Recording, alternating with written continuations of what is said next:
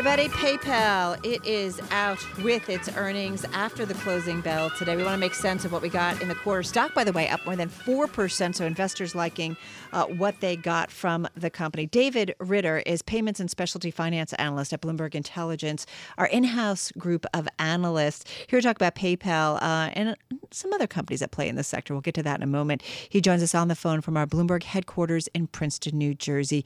David, walk us through PayPal. How'd they do? It seems like investors are pretty happy.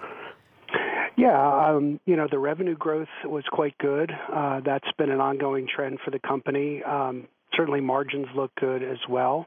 Uh, it's been a great year for the stock.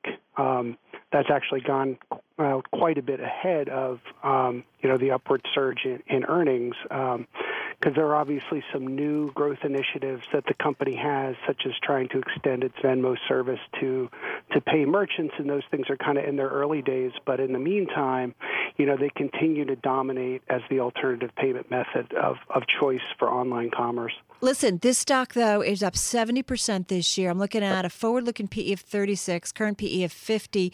Uh, is it getting though ahead of itself based on your analysis of the company's initiatives and the growth for those initiatives or expected yeah, growth? Yeah. yeah, I mean, I, I'm skeptical about the potential of pay with Venmo in terms of, you know, it's been very successful with millennials using it to pay each other, but I think it remains to be seen whether or not they're going to be inclined to pay merchants.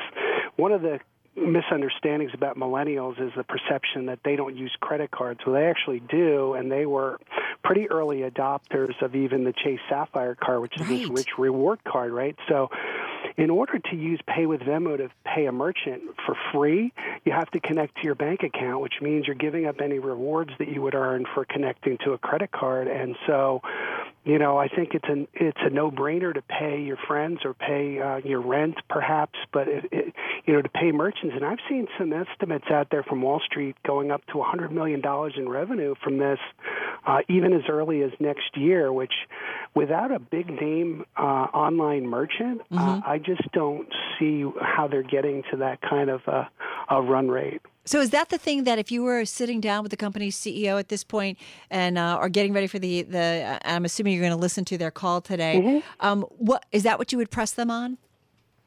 Yeah, because you know they've said, look, we've rolled it out to two million merchants, but who are these two million merchants? My my assumption is there are many of the very very small merchants that process uh, all different payment types in online commerce through their Braintree subsidiary. That's how they're they're able to roll this out.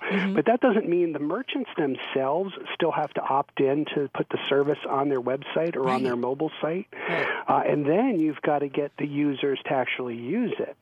Uh, so there's an education curve there as well, and uh, and so so we'll see um, whether that that comes to pass. But they they have not given uh, probably smartly much guidance in terms of what their expectations are. They've been kind of in the well, we're building it phase, we're rolling it out phase. And we're testing it. We'll see what happens. But you know, the street, as it always does, they're making the forecast. So they either need to start tamping those down or give some more color on it. Hey, speaking of getting a little bit more insight into another company that you follow, American Express. Yesterday, Mm-hmm. we found out they're getting a new CEO. Um, tell me about this. Is this the guy to kind of help American Express uh, get into the 21st century?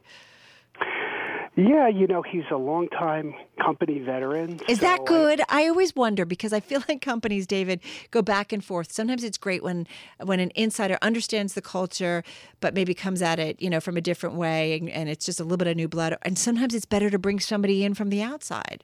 Yeah, that's true. But in this case, you know, I think a lot of the other senior folks are uh, running other big payment businesses, and so I guess it's a, a sign of uh, Mr. Squeri's staying power. The other thing is, you know, they're really focused on trying to get better growth out of their commercial card business, which is really a business where they face a lot less competition, particularly on the large company end, and we start to see those positive results come from that the past couple of quarters, and that's a business that he ran.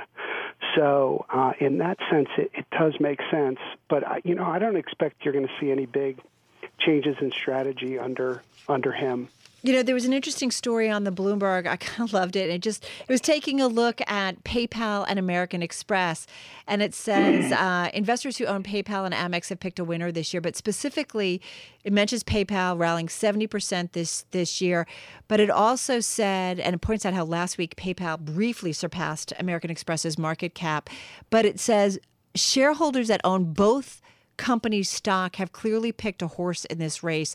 Those investors bought more, bought more than $1 billion of PayPal and have been net sellers of American Express based on their latest filings. So we do see investors kind of, some at least, moving away from American Express and moving into PayPal. Uh, is that a smart move in your view? 30 seconds left here. I'm not Yeah, I telling mean- you to pick stocks, but based on the fundamentals and analysis of those companies, is PayPal more the future than American Express? Yeah, no, that's fair. I mean, one of my frustrations with American Express is I think they have been a lot slower than the other networks like Visa and Mastercard to to enable digital transactions. Even as a customer myself, I've been frustrated. You know, you can only redeem rewards from Amex in Yeah. you know specific increments of ten and twenty five dollars. Like, why in this day and age? Right. Uh, and, and just little things like that to me that kind of add up as a company. It's a little behind the curve in digital, but Got it. the brand and the products Dave- are still great. David, we got to run. Great analysis, much appreciated. David Ritter, uh, payments and specialty finance analyst at Bloomberg Intelligence, joining us from Bloomberg Intelligence headquarters in Princeton, New Jersey.